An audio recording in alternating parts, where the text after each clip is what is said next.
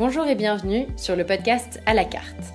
À la carte, c'est un podcast qui parle d'entrepreneuriat et de restauration, plus précisément de restaurateurs entrepreneurs. On va discuter ensemble de leur parcours, de ce qui les a poussés à se lancer, de leurs ambitions, de leurs échecs et de leur avenir. Pourquoi la restauration? La France est connue pour son innovation et son excellence culinaire. Et pourtant, un restaurant sur trois ferme au bout de trois ans. Nous allons donc chercher à analyser les raisons du succès de ceux qui ont réussi. Si ce podcast vous plaît, réagissez, commentez, partagez. Aujourd'hui, j'ai le plaisir d'accueillir Yuan Lelay, fondateur de Krugen. Après avoir fait des études de design et travaillé dans de grandes entreprises, Yuan a tout plaqué pour se lancer dans la restauration. Dans cet épisode, vous découvrirez son concept qui fait honneur à ses origines bretonnes, son implication dans tous les métiers d'un restaurateur et son ambition pour développer Krugen. Je suis Talia Cohen-Boulakia et ce podcast vous est proposé par la solution de caisse digitale Tiller. Bonne écoute!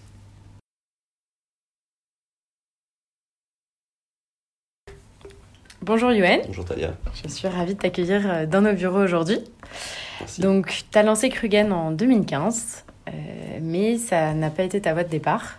On est d'accord que tu t'es réorienté professionnellement et assez jeune, puisque euh, à la trentaine. Effectivement, juste avant la trentaine, le, projet Krugen a germé. j'ai fait initialement des études de communication visuelle que j'ai très rapidement orienté vers le design produit.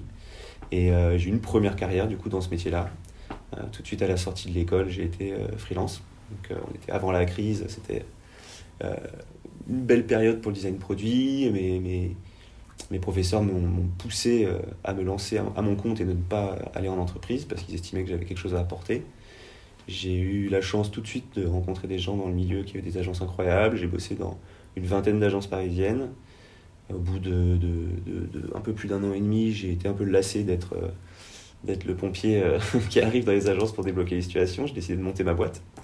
J'ai une boîte qui s'appelle euh, Swell Studio que j'ai montée avec euh, une copine d'école que je trouvais extrêmement talentueuse. Et, on s'est lancé comme ça dans l'entrepreneuriat pour une première expérience qui n'a pas été forcément la meilleure, mais qui m'a appris beaucoup, beaucoup de choses par la suite. C'était quoi ta première boîte? Swell, que j'ai en freelance? Ouais. C'était un designer de, de renom qui s'appelait Philippe Dimeo. Ensuite, il y a eu Airpur, ensuite, il y a eu Mazari, ensuite, il y a eu Publicis, ensuite, il y a eu. Enfin, il y en a eu plein. et, euh, et donc, je monte cette boîte-là avec, euh, avec Chloé et euh, tout un une succession de, de moments qui se passent pas forcément comme on veut. Et, et on travaille essentiellement avec une grosse, grosse, grosse marque de, cosmétiques. Et on perd un contrat alors qu'on avait fait des investissements avec eux. Et du coup, on repart sur un autre groupe qui a beaucoup de marques. On, Bref, on est un peu ballotté, un peu comme on peut, on essaie de surnager pour, euh, continuer à exister dans ce milieu très concurrentiel. Et un jour, euh, la nouvelle directrice du, design chez une marque italienne très connue euh, m'appelle et me dit écoute, je te veux absolument dans mon équipe, l'équipe est en train de changer, je veux que tu gères tout le retail sur les parfums. Et, j'accepte. J'accepte parce que notre boîte est un petit peu un petit peu trop jeune, je pense. On a fait quelques petites erreurs de départ parce qu'on n'avait pas dans notre entourage des gens qui pouvaient nous, conseiller, nous encadrer. Donc euh, on se dit, ok, c'est une expérience pour moi. Elle, avait une autre proposition aussi, en se disant que peut-être on retournerait ensemble à un moment donné, mais qu'on avait besoin de faire un break. Et euh, je découvre du coup l'entreprise internationale euh, pendant 5 ans, un peu moins de 5 ans, 4 ans et demi. Et, et après, bah, après un parcours quand même de, freelance et d'entrepreneur, je, je n'accroche pas du tout. je n'accroche pas du tout. En même temps, c'est extrêmement riche d'enseignement parce que parce qu'il y a des tu es embauché pour un savoir-faire, pour un talent, entre guillemets, et ensuite tu te rends compte que c'est plutôt ta position et ce que tu dégages et ton leadership qui va être mis en avant, ton travail est peut-être un peu moins valorisé. Alors moi, pur créatif, ça, ça reste quelque chose qui me, me va pas du tout. J'ai besoin de créer, j'ai besoin d'être euh, force de proposition sur les problématiques. Et là, on me demande de gérer des plannings, de répondre à des mails, de faire du social, en fait, d'exister pour, euh, pour ce que je suis et pas pour ce que je fais. Et je me rends compte que, que c'est quelque chose qui ne me correspond pas. Je mets beaucoup de temps à m'en rendre compte parce que j'ai quand même les paillettes dans les yeux quand je bosse pour cette marque-là. Je fais des choses incroyables, j'ai fait mon propre, propre shooting photo euh, pour, pour cette marque-là de A à Z où j'ai joué, loué le studio pin-up, j'ai fait des trucs, enfin c'était vraiment des super expériences que j'ai vécues. J'ai été de nombreuses fois dans des situations euh, qu'on rêverait d'avoir en fait. Mais fondamentalement, la, la mécanique me plaisait pas des masses et euh, j'avais besoin de retrouver une espèce de, créativité, de, liberté aussi sur les responsabilités que moi j'avais envie de, de, me mettre sur les épaules et pas forcément celles qu'on me mettait euh, sans me concerter. et j'ai mûri tout doucement le projet Krugen, la dernière année de, mon emploi dans cette boîte, pour, pour me dire qu'il fallait que j'arrive à changer de vie et à faire ce que j'avais vraiment envie. Et ton déclic à ce moment-là, c'est quoi? C'est la perte de sens. J'avais l'impression que ce que je faisais n'avait plus de sens. C'était, euh, bah, tu fonctionnes par collection, donc forcément la problématique, elle revient un peu tous les ans euh, à la même période, de faire du Noël, de faire du lancement, machin. Et, euh, tu t'ennuies un peu, forcément. Donc bah, autour de moi, je les voyais très bien. Les gens quittaient pour aller dans d'autres marques en espérant que ce soit différent. D'autres chassaient l'évolution de poste en essayant d'être N plus 1, N plus 2, etc. etc. Mais fondamentalement, je ne voyais plus personne s'éclater sur, sur les projets qui, qui, arrivaient au fur et à mesure. Quoi. Donc euh, ce sens que j'avais plus dans mon travail, il fallait que je le retrouve ailleurs. Donc là, tu as un bon salaire, un bon poste, tu commences à travailler tout doucement sur la marque euh, Krugen. Exactement. C'est un peu une marque. Est-ce que. Euh, à quel moment tu, tu, dis que tu vas partir et que tu vas prendre la décision de quitter tout ça en disant Allez, je me lance complètement dans ce projet? En fait, j'en parle à mes proches. Tout le monde me dit que c'est n'importe quoi, qu'il faut surtout pas faire ça, qu'effectivement j'ai une position qui est très confortable et que après la crise, ça a laissé des traces et tout et tout, donc il fallait, euh, fallait rester mesuré. Mais moi j'y crois. Et, euh, et j'emmagasine toutes ces, voilà, ces, ces, partages avec les autres qui me disent que non, que non, que non, que non. Certains ont commencé à dire non, mais peut-être. Puis le peut-être, puis finalement c'est intéressant. Waouh, ok, je pense que tu devrais le faire, tu tiens quelque chose. Et à un moment donné, c'est juste un coup de folie parce que, parce que sinon tu le fais pas en fait. Si j'étais resté à trop bosser sur mon projet, je pense que je l'aurais jamais fait finalement. Donc il y a ce truc un jour de dire, bah, pardon, de dire, bah, j'y vais. Voilà, je me lance, je saute dans le vide. Et puis on verra Ton intuition te guide. Ouais. Et c'est d'ailleurs un, des conseils que je donnerais, c'est écouter. Écouter la petite voix qu'on n'écoute pas souvent, et qui pourtant est plutôt sympa avec nous, parce qu'elle nous connaît bien. Tu commences le projet Krugen, tu t'associes euh, tout de suite Alors déjà, je souffle. Je me prends 2-3 mois quand même pour souffler, parce que je sais que le chemin est ardu et que j'ai besoin d'avoir les idées claires. Et puis euh, le, travail que j'ai eu euh, avant, euh, j'ai quand même laissé quelques plumes. Donc il faut aussi voilà, enchaîner sur de bonnes bases. Donc je sais que le temps du repos est mérité. Et, là, je rentre dans le dur à un moment donné, au bout de, trois mois de vacances, parce qu'il faut, faut y aller. Et je me rends compte qu'en fait, bah, j'y connais pas grand-chose. quoi. Donc moi, j'ai monté un super projet, j'ai fait mon super PowerPoint avec tout mon business model, tout va bien, c'est très beau, tout va. Je monte le dossier, tout le monde me dit waouh, ça en jette. C'est toi qui as fait ça? Je dis ouais, ouais, ouais c'est un peu mon métier en fait. Mais je n'ai aucune expérience dans la cuisine. Mais vraiment aucune. Et c'est ma sœur qui un jour me dit écoute, euh, ce serait bien que tu prennes conseil auprès du frère de ma meilleure amie, qui lui est dans la restauration. Et c'est comme ça que je rencontre Frédéric, qui va être euh, mon associé euh, par la suite. Donc tu rencontres ton associé sous les conseils de ta sœur. C'est intéressant que la famille mmh. ait un petit jeu aussi là-dedans. Et là, tu comprends ce que ça va être d'être restaurateur? Non, pas du tout. Pour l'instant, je, suis en opération séduction. Pour l'instant, euh, tu es, encore dans le rêve. De me dire que c'est un super projet que j'ai entre les mains, que je vais en faire quelque chose. Et quand je rencontre Frédéric, du coup, qui lui a cette expertise euh, dans la restauration, au début, je l'interroge que sur des conseils pour acheter un local euh, commercial. Et il joue très bien le jeu, il me donne des conseils, il me dit voilà, plutôt comme ci, plutôt comme ça. Mais il soulève quand même quelques points. Il me dit mais t'as déjà bossé en cuisine Je dis bah non. Dit ok, très bien. Et t'as prévu de le faire? Je dis bah non, non, je vais ouvrir et tout, on verra bien quoi ok, très bien. Et puis il me pousse un petit peu comme ça. Et en fait, ce mec-là, je me rends, je me rends compte très rapidement qu'on est un peu fait du même bois. Et quand, quand, quand on se parle, euh, bah, ça fait sens. Et il me donne quelque chose, et moi je lui donne aussi quelque chose. Et puis à un moment donné, je craque, je lui dis, bon écoute, si je te le propose, t'en es quoi. Et il me dit, bah ouais, grave, on y va quoi. Let's go. Et c'est comme ça que c'est parti. Génial. On s'est fait confiance complémentarité, un, beau business plan avec quelqu'un qui était plus opérationnel et qui savait ce que c'était que la restauration. Moi, je suis dans la créativité, je suis dans le concept, je lui donne un peu à manger finalement, et lui, c'est un doueur, donc c'est quelqu'un qui fait, qui, qui, a une expertise de, de, de, mettre en place les choses, et il prend tout ce que je lui donne, il le digère, il le retransforme sur quelque chose qui va être très opérationnel. Et, euh, là, je me dis, ouais, super, ça marche bien entre nous, quoi. et on avance comme ça. Et ce qui est intéressant aussi dans, dans votre association, c'est que malgré tout, tu as quand même voulu passer un an et demi en cuisine, toi. Ouais. Comprendre ce que c'était qu'être un doueur, comme Exactement. tu dis. euh, pourquoi tu l'as fait? Est-ce que c'était vraiment pour comprendre le business ou c'était euh, pour la partie plutôt recrutement et C'est un mélange de plein de choses. Euh, on a quand même peu de moyens au début, donc de toute façon embaucher sans avoir la garantie que ça va fonctionner, c'est un peu prendre un risque. Puis pour nous et puis même pour quelqu'un d'autre, quoi. On n'a pas forcément envie d'impliquer quelqu'un dans une potentielle histoire. Donc je prends la responsabilité de dire ok, je me mets en cuisine, j'y connais absolument rien, mais bon, je suis pas, je suis pas, je suis un peu malin, donc je pense que je vais y arriver quand même. Frédéric n'avait de, cesse de me dire mais va bosser en crêperie pendant que le truc n'est pas encore monté, va faire ton expérience, fais le truc. Je dis non, non, non, je veux pas, je veux pas, je veux pas, parce que j'avais peur en fait. Et, euh, je fais quand même une petite formation de 15 jours où j'apprends les bases. Et puis, euh, et puis en fait, euh, je me dis non, je, vais y arriver, je vais y arriver. Donc je m'entraîne tout seul. Et, euh, et, un jour, bah, le resto démarre et on est complet dès le premier jour. Et, j'y arrive pas quoi.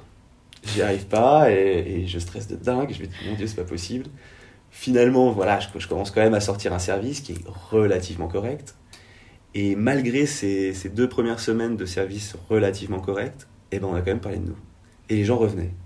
Et c'était euh, incroyable. Et là, je me suis dit, ok, ça vaut le coup, croche dedans, parce que là, ce qu'on est en train de te donner, avec le peu que tu es capable de donner, ben en fait, ça peut que être pour le meilleur. Et là, la motivation, elle arrive et on y retourne. C'est intéressant, tu es complet dès le premier jour. Ouais. Qu'est-ce que vous avez fait pour être complet, complet direct C'est On a fait trois mois de travaux. Euh, tous les gens qui passaient dans la rue nous demandaient, on était un peu en, en mode forain, genre mais qu'est-ce que vous faites, qu'est-ce que vous faites, parce qu'on a tout cassé nous-mêmes, on a tout refait intégralement nous-mêmes. Et donc je crois que cette, euh, ce temps qu'on a passé, où les gens nous voyaient en plein été en train de travailler, euh, a ramené beaucoup, beaucoup de gens du quartier qui se posaient la question, et on, l'a juste dit, en fait, ce serait une crêperie. Et en fait, très rapidement, après, au bout de 15 jours, parce qu'il y avait aussi deux autres personnes qui venaient d'ouvrir une petite épicerie euh, entièrement végétale qui était très sympa, et aussi parce que juste à côté, il y avait depuis 6 mois un, coffee shop axé sur le vélo qui venait de, s'ouvrir, on a eu un article dans À nous Paris. Et on a eu du coup Krugen en double page euh, dans À nous Paris. Et ça, c'était pardon, juste avant les attentats. Et en fait, quand on a eu cet article-là, enfin, le, resto il désemplit pas, quoi. C'est la folie totale. Parce qu'à ce moment, en 2015, on est différent. Après, il y a beaucoup d'autres crêperies qui, se sont ouvertes derrière et qui ont, pris un peu le créneau qu'on a pris, mais à ce moment-là, on est différent. On est, est nouveau et on crée le, on suscite l'intérêt et on se fait cartonner dès le départ à deux sans expérience et justement ton expérience de marketeur est-ce que c'est ça qui a aussi donné un peu une voix à Krugen? Enfin tu l'avais marketé ouais. le concept oui ou... oui. Bah après je voulais que ce soit bah, je me suis fait plaisir dans la, créati la créativité c'est sûr. Mais je voulais que ce soit chez moi. Je voulais que ce soit Krugen c'est le nom à Rocher c'est en face de là où j'ai grandi. Et je voulais que l'histoire elle soit, elle soit limpide et que certes elle m'appartienne mais qu'elle appartienne aussi à Frédéric. Et, euh, et, du coup, on a monté ça ensemble pour justement euh, raconter ce petit bout de, de terre qui est, euh, qui est Krugen, qui est, qui est Pamar, qui est là où j'ai grandi, qui est Baby Goudin. Donc ouais, je me suis plutôt, plutôt amusé sur, sur qu'est-ce que la marque aujourd'hui, qu'est-ce qu'elle sera demain et comment je vais la voir évoluer. Quoi. Vous ouvrez quand exactement? En 2015 Je sais plus, je crois que c'était début octobre, fin septembre, ouais, quelque chose comme ça. Ah oui, donc très vite les attentats. Ouais. C'est intéressant comme partie, notamment comment on survit à ce qui s'est passé, parce que tous les restos après se sont quand même vidés. Bah pas nous, pas nous, parce que euh, on est dans une rue où euh, il y a une grosse, grosse, grosse vie de quartier. Et euh, en fait, nous, par respect, on, a, puis on était choqués aussi, on n'a pas ouvert le lendemain. Mais en fait, c'est les gens qui sont venus nous voir en disant faut que vous ouvriez. En fait. Nous, on a besoin d'un lieu, on a besoin d'être. Et puis chez Krugan, on se sent bien, on a besoin de partager, on a besoin de revivre rapidement, donc ouvrez. Et en fait, on a réouvert tout de suite et on n'a jamais vraiment senti euh, un problème euh, en termes de clientèle. Ouais, vous avez accueilli, chance, vous avez ouvert et vous avez réussi. Ouais, à... ouais. D'accord. Et sur la partie recrutement, parce que je crois que c'est quand même assez important euh, dans, le, dans, le, milieu de la restauration, on n'en parle pas assez souvent, il y a beaucoup de turnover, il y a beaucoup de complexité à former les gens et à les garder. Mmh. Euh, donc tu fais ton année et demie en cuisine, tu comprends ce que c'est que le métier. Ouais, beaucoup de cicatrices, beaucoup de Et comment on gère après le recrutement? Je crois que ton associé était quand même dans le recrutement, donc ça a peut-être aidé. Euh, ouais. Pas nécessairement. Il connaissait les, les, les, méthodologies de recrutement, et Mm. là où il fallait aller sonner pour, pour, pour, rencontrer du monde. Mais, euh, mais moi, j'ai beaucoup aussi influé sur le recrutement parce que j'avais besoin d'affect parce que j'étais tout seul en cuisine, que je souffrais un peu de cette situation parce que bah, ça ne désemplissait pas, on faisait que monter, monter, monter. Et je voulais quelqu'un de particulier avec moi. Et en fait, c'est même pas en... le premier emploi, c'est même pas euh, en cuisine, j'entends, c'est même pas par les annonces, c'est quelqu'un qui se présente. Quelqu'un qui se présente, qui dit voilà, je suis passé devant votre, votre crêperie, j'ai envie de bosser ici, je suis crêpière, c'est là que je veux travailler. J'étais un peu surpris, je dis bah ok, bah, on y va alors, euh, on va voir ce que tu as dans le ventre. Et puis, euh, puis en fait, je me rends compte c'est quelqu'un qui a beaucoup d'expérience qui a fait 20 ans de crêperie avant et qui est très humaine Et j'ai un, un, contact très, très chaleureux avec cette personne et, elle est restée pendant plus de deux ans avec nous. Elle vient de nous quitter là pour, pour une autre aventure. Mais, mais ça a été le premier recrutement et c'est celui qui m'a aussi permis de souffler et d'envisager mes futurs recrutements différemment. Et donc je me suis beaucoup reposé sur elle et aujourd'hui mon recrutement en cuisine est plutôt sur la formation. Je préfère former les gens, les, accompagner dans la création d'un métier qu'ils ne connaissent pas, qui est le métier de crépier. Ceux qui ont un bagage euh, technique, euh, culinaire précédent sont les bienvenus parce qu'ils apportent aussi quelque chose qui lors de la discussion avec moi et Frédéric, on peut évoluer ensemble sur des propositions de recettes. On est connu pour faire des trucs un peu particuliers aussi euh, dans nos crêpes. Et, euh, et après, non, c'est les, les, les, réseaux sont difficiles à, évaluer. Je trouve que c'est plutôt par le contact des uns et des autres qu'on rencontre les bonnes personnes. Aujourd'hui, on vient de procéder à deux autres recrutements. Quelqu'un en cuisine, qui est un ami finalement de Frédéric, qui fait une reconversion également. Et euh, quelqu'un en salle qui va gérer du coup le restaurant, puisque nous on va partir dans un autre restaurant, et qui est le frère d'une amie à moi. Et euh, donc c'est très drôle parce qu'en plus on se, on se ressemble mutuellement euh, dans nos expériences et dans, nos, dans, nos envies, donc c'est, c'est plutôt, plutôt une bonne chose. C'est quoi les qualités côté cuisine euh, et côté salle?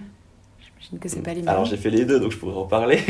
c'est souvent la guerre, mais en cuisine il faut, il faut être besogneux, savoir que le travail va être régulièrement le même, qu'il est difficile, autant dans la température que que dans le stress que ça peut générer. Dans on demande énormément, d'énormément de, carburant à ceux qui travaillent en, cuisine. Mais en même temps, c'est tellement gratifiant parce qu'on dit souvent que c'est le cœur du réacteur et, euh, et, les retours clients ils sont instantanés en fait. Et la salle fait le, joue le jeu de nous les partager et, de, et d'expliquer que voilà, là on, a, là on a touché quelqu'un, là on a fait quelque chose qui est particulièrement apprécié. Et en fait, c'est ces petites victoires-là qui font qu'en cuisine on s'éclate. Et même si c'est difficile, il y a un profond respect euh, entre tous les gens qui travaillent en cuisine et qui se croisent. Et c'est ce que j'inculque aussi beaucoup euh, à, la salle qui nous rejoignent. Je leur dis regardez les gars, on est tous complémentaires. la, salle, c'est un autre stress, c'est quelque chose de très différent. Mais on est dans le même bateau et c'est un peu la politique que j'essaye d'instaurer c'est euh, cette petite équipe quoi, qui doit fonctionner ensemble. Et je pense que c'est c'est aussi la, possibilité aux, uns et aux autres de découvrir les métiers des autres. Est-ce que tu les motives de manière globale par des primes ou par des euh, ça nous est arrivé de le faire effectivement, parce qu'on a eu des, périodes de recrutement compliquées, il y a eu beaucoup de changements, et ceux qui restaient dans le bateau avec nous, euh, bah, ils étaient méritants, parce que c'est très difficile de s'adapter aux autres en, permanence. Donc ça nous est arrivé de le faire. Après, on fait parfois des petites soirées entre nous, où euh, voilà, on sort, on va faire des dégustations. Là, je prévois justement de faire un week-end en Bretagne avec toute l'équipe pour aller surfer. Donc non, non, on, on, vit ensemble de toute façon, quoi qu'il advienne. Quand bien même nous, on serait on, est les patrons, on, fait, on est transparent sur tout. Quoi. Je crois que c'est le conseil que je dois donner aux, nouveaux euh, principes de restauration, c'est la transparence. À la fois sur euh, ce que tu fais, où tu vas, et puis qui tu es, quoi, tout simplement. Que ce soit les difficultés ou les bons moments. Exactement. Très bien. On se demandait aussi, tu ouvres un deuxième établissement. Ouais. Euh, c'est quoi la suite? Pourquoi, en quoi il est complémentaire? Est-ce que ça va être la même chose? Est-ce que tu vas franchiser ton concept euh, à l'infini Alors ouais, le développement Krugen, il est, il est pour l'instant, euh, on va dire, euh, linéaire, dans le sens où cette deuxième entité est à juste un kilomètre du premier. Et on veut justement qu'elle soit très complémentaire. Le Krugen numéro 1 restera cette espèce de cantine bretonne généreuse et facile d'accès, alors que le deuxième Krugen va, va, partir sur quelque chose de plus breakfast all day, mais version bretonne. Donc ce sera quand même une crêperie, mais tu auras déjà des recettes qu'on a, qu'on a travaillées dans le numéro 1, qu'on va importer plutôt dans le, concept numéro 2, et avec une ouverture continue, avec, euh, avec plus de disparité dans la carte, mais une carte changeante. Et surtout, il y a un vrai dossier que j'aimerais explorer, c'est le sucré. Je trouve que le sucré en Bretagne a un, vrai potentiel et j'en trouve pas forcément comme moi je l'ai connu en Bretagne à Paris. Et j'aimerais bien euh, être un des premiers à pouvoir proposer quelque chose de particulier. Là, en ouvrant le deuxième établissement, tu es en autofinancement ou tu fais une Oui, on est en autofinancement. En fait, pour la petite histoire, il y, a, il y, a, deux ans et demi, on se fait approcher par des fonds d'investissement euh, étrangers. Donc, euh, donc on, on, est, on, est, mort de rire parce qu'on est tout petit. On est quand même un tout petit restaurant dans le Rosième à Paris. Donc, euh, on a des gens de Singapour qui nous visitent pour, pour comprendre qui on est, qu'est-ce qu'on fait, parce qu'ils sont bluffés de la réputation qu'on a en si peu de temps. Alors que, bon, faut être honnête, on reste une petite crêperie mignonne, hein, mais il n'y a pas non plus. Ils vous ont connu comment? Par Internet, les réseaux. Ils ont étudié tout notre profil et notre parcours. un autre fonds d'investissement également de Turquie. Et, et, pour nous, c'est beaucoup trop tôt, c'est même pas une question, en fait, il n'y a pas de sujet là, à ce niveau-là, donc on les remercie de leur intérêt et puis, puis on continue notre, notre chemin.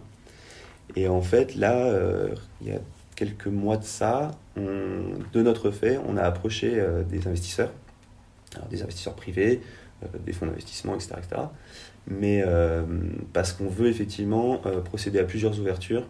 On a dans notre volonté d'ouvrir des éléments euh, complémentaires les uns des autres, mais quand même relativement différents sur la gastronomie bretonne.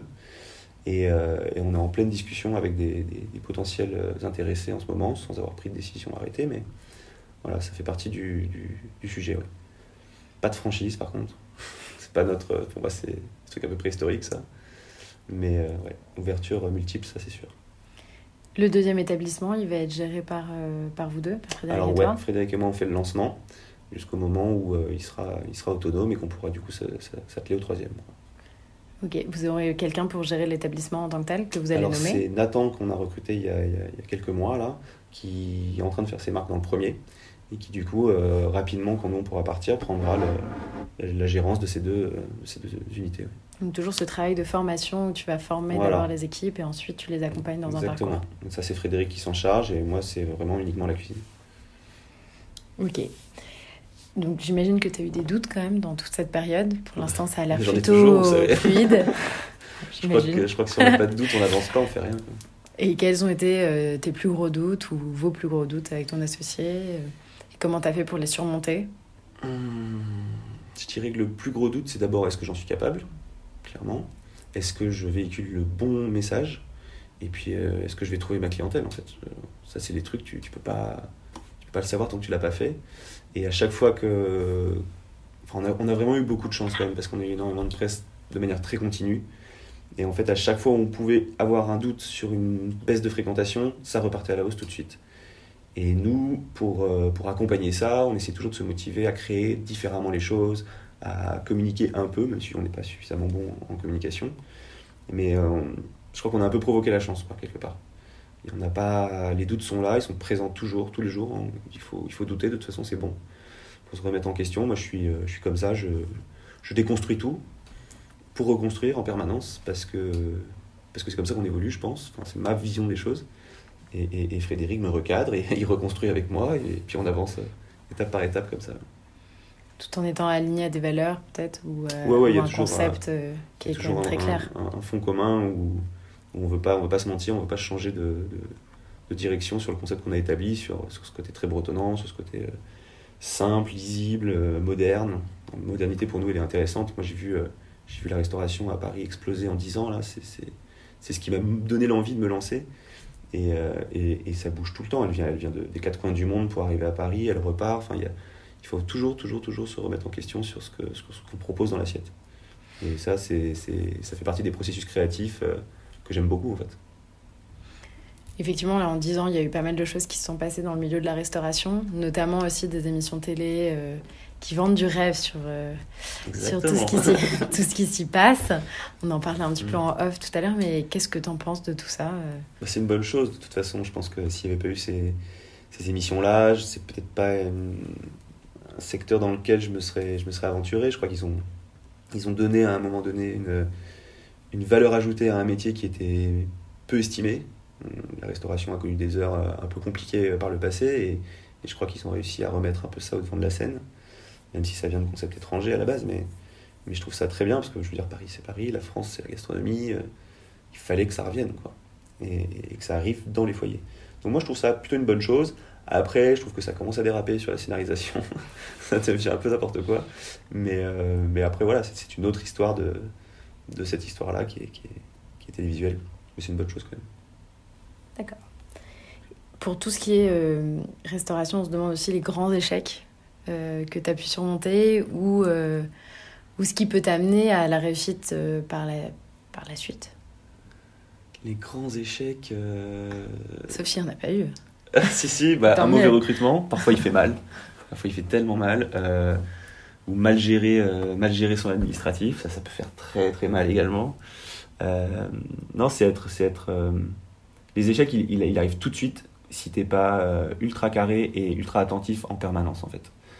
Parce que t'es pas tout seul, es avec, euh, tu, travailles avec plusieurs personnes qui ont eux aussi des attentes, des, une façon de comprendre les choses. Et, euh, et je dirais plutôt qu'il y a des petits échecs de, de, de, de non-compréhension ou de, ou de moments qu'on n'a pas su unifier tous ensemble. Et, et c'est plutôt là que, que, ça peut déraper et il faut recadrer tout de suite le truc. Quoi. Mais de grands échecs, non. Bon, quelques recettes qui n'ont pas marché que, qu'on regrette un peu parce qu'on aimait bien, mais, mais... Des petites erreurs. Ouais, des petites erreurs de parcours, ouais, plus que de grands échecs. Ok. Si tu devais tout recommencer, est-ce qu'il y a quelque chose que tu changerais Ou que tu te dirais, toi euh, Bah, si je changeais quelque chose, ce serait plus la même histoire. Donc, euh, donc non, je crois, je crois que le truc le plus important, c'est de s'écouter. Parce que les réponses, on les a en nous, quoi qu'il advienne. Et, et, et non, j'ai pas de, je, referais la même chose. Je referais la même chose. Euh, peut-être que, peut-être que oui, peut-être que je changerais quelques trucs sur, euh, sur euh, des, des, des, points spécifiques, mais ce serait pas diamétralement différent non plus. Quoi. Ok. Est-ce que tu as un conseil qu'on t'a donné et que tu as reçu et où dit, tu t'es dit ça c'est le meilleur conseil qu'on m'a donné et que tu aimerais retransmettre à, à d'autres gens? Ouais, crois en toi, crois en, crois en tes capacités, euh, écoute-toi et fonce. Je pense que c'est ça le plus important. Il n'y a, pas de, logique particulière dans, le fait d'entreprendre. Il faut un peu de folie, il faut, un peu, il faut être très curieux, très ouvert à, tous les éléments extérieurs qui, rentrent d'un coup d'un seul dans ta vie. Et, euh, et c'est. Bon, après, moi j'ai de la chance d'être en binôme, donc nous on, est en démocratie, on a une discussion permanente, on échange énormément pour construire quelque chose qui est, une entité. Euh, euh, qui, est, moi, moi et Frédéric, quoi, Krugen tout simplement. On l'extrapole du coup avec les employés aussi, mais, mais ouais, c'est s'écouter et foncer. Quoi. Parfait. Et eh ben écoute, pour terminer, on a quelques questions rapides à te poser. Très bien. Euh, je voulais savoir déjà quelle était ta crêpe préférée? Oh, le piège La galette saucisse. Parfait. Ton livre préféré? Alors, je suis pas un grand lecteur, euh, mais vraiment pas. Ou ta série? Par ton contre, euh, quand j'étais dans des moments de doute, j'ai eu l'opportunité de lire Swenson Magazine, qui est un magazine qui euh, répertorie des histoires d'entrepreneurs avec les moments positifs et les moments négatifs. Et en fait, à chaque fois que j'avais un coup de mou, je relisais ces histoires de gens qui ont fait des success, stories. Puis c'est hyper inspirational parce que c'est très à l'américaine, donc euh, c'est ultra motivant. Mais pour le coup, je trouve qu'ils ont bien axé leur truc parce que les mecs disent aussi ce qui est dur, quoi, ce qui est un peu sombre. Donc ça, ça a ouais, c'était des bonnes, des bonnes lectures. Est-ce qu'il y aurait une citation qui t'inspire? Non, pas véritablement de citation, plutôt, euh, plutôt écoute-toi, écoute quoi. Est-ce que tu aurais une chanson qui te rappelle le lancement de Krugen bah, Soit School de Supertramp ou alors Aqualung de Jethro Tull. Avec ça, on est bien. Génial. Ton plat préféré? Mmh, Le couscous de ma mère, avec la rera. Ton restaurant préféré? Alors ça, j'en ai pas. J'ai un, un, restaurant japonais près d'Opéra qui est un truc euh, oh, qui, qui, qui, qui, est vieillissant, qui est qui est peu fréquenté, qui est vraiment dans son jus, que, que, que, que j'aime bien. J'y vais souvent par, euh, par nostalgie, je crois. Mais, euh, mais sinon, ouais, si j'en avais un sur Paris, ce serait Kunitoraya. Quoi. Génial. Eh ben, écoute, merci beaucoup. Merci à toi, Delia. À bientôt. Au revoir. Toutes les notes de l'épisode sont disponibles sur le blog de Tiller. Si vous avez des questions ou des suggestions, nous serions ravis de discuter avec vous. Vous pouvez nous écrire à l'adresse email podcast at tillersystems.com.